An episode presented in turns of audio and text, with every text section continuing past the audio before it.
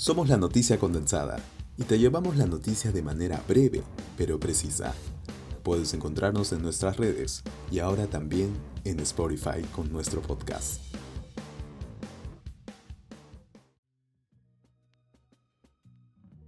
Hola, esta es la quinta edición de nuestro podcast con lo más comentado en los últimos días. Pese a la coyuntura, hay buenas noticias, como la aprobación y promulgación de la Ley de Cáncer Infantil, la cual garantizará la cobertura universal para el diagnóstico y tratamiento de cáncer para niños y adolescentes, tengan o no seguro. Si los padres del niño o niña con cáncer no cuentan con un empleo formal, recibirán un bono equivalente a dos sueldos mínimos durante el tratamiento. Además, se creará el Programa Nacional de Cáncer en Niños y Adolescentes que planificará la mejora de la atención a los menores y la creación de un Registro Nacional de Cáncer Pediátrico para tener estadísticas e información actualizada. Y un tema que también ha involucrado a los más chicos es el inicio de clases alrededor del mundo. Por ejemplo, en Wuhan se retomó la escuela de manera presencial y masiva, donde diversas fotos muestran a niños sin mascarilla, lo cual resulta incómodamente paradójico porque en esa ciudad se dieron los primeros casos de COVID-19. A ello también se suman los ensayos de una escuela de Nueva York para dar clases al aire libre, idea que fue respaldada tanto por profesores como padres.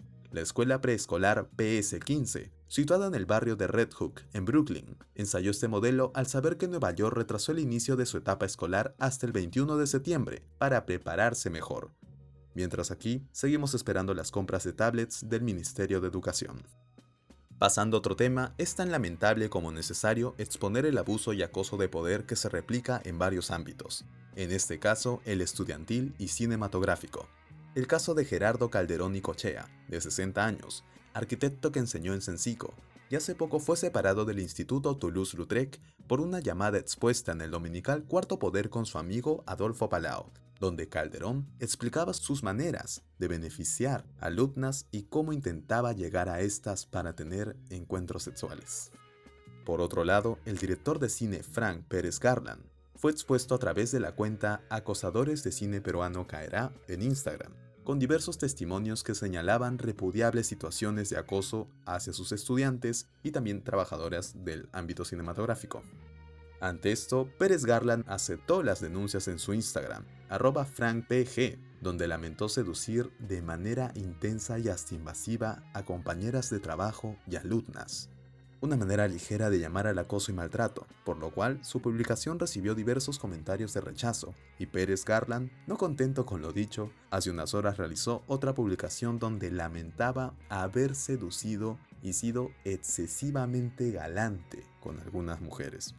Sí, claro, le creemos. Por cierto, Pérez Garland será investigado por Janina Luna Gamarra, fiscal provincial especializada en violencia contra la mujer de Lima, que estará a cargo de las diligencias preliminares, según comunicó el Ministerio Público.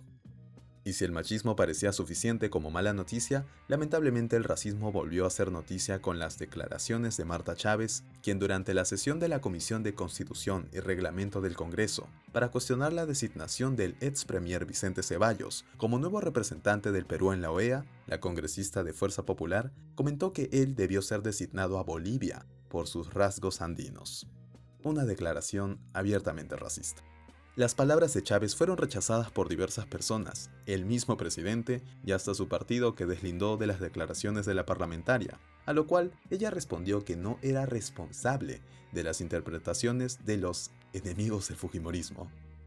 Quien también tomó cartas en el asunto fue el ciudadano Félix Tito Peralta, quien denunció a la congresista por racismo contra las personas andinas ante la 52 Fiscalía Provincial en lo Penal de Lima.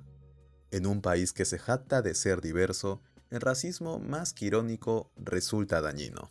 Eso fue todo en esta edición. Hasta la sexta entrega. No olviden seguirnos en Instagram, Facebook y también aquí.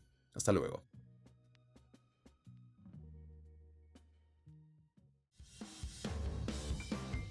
Eso fue todo en nuestro podcast.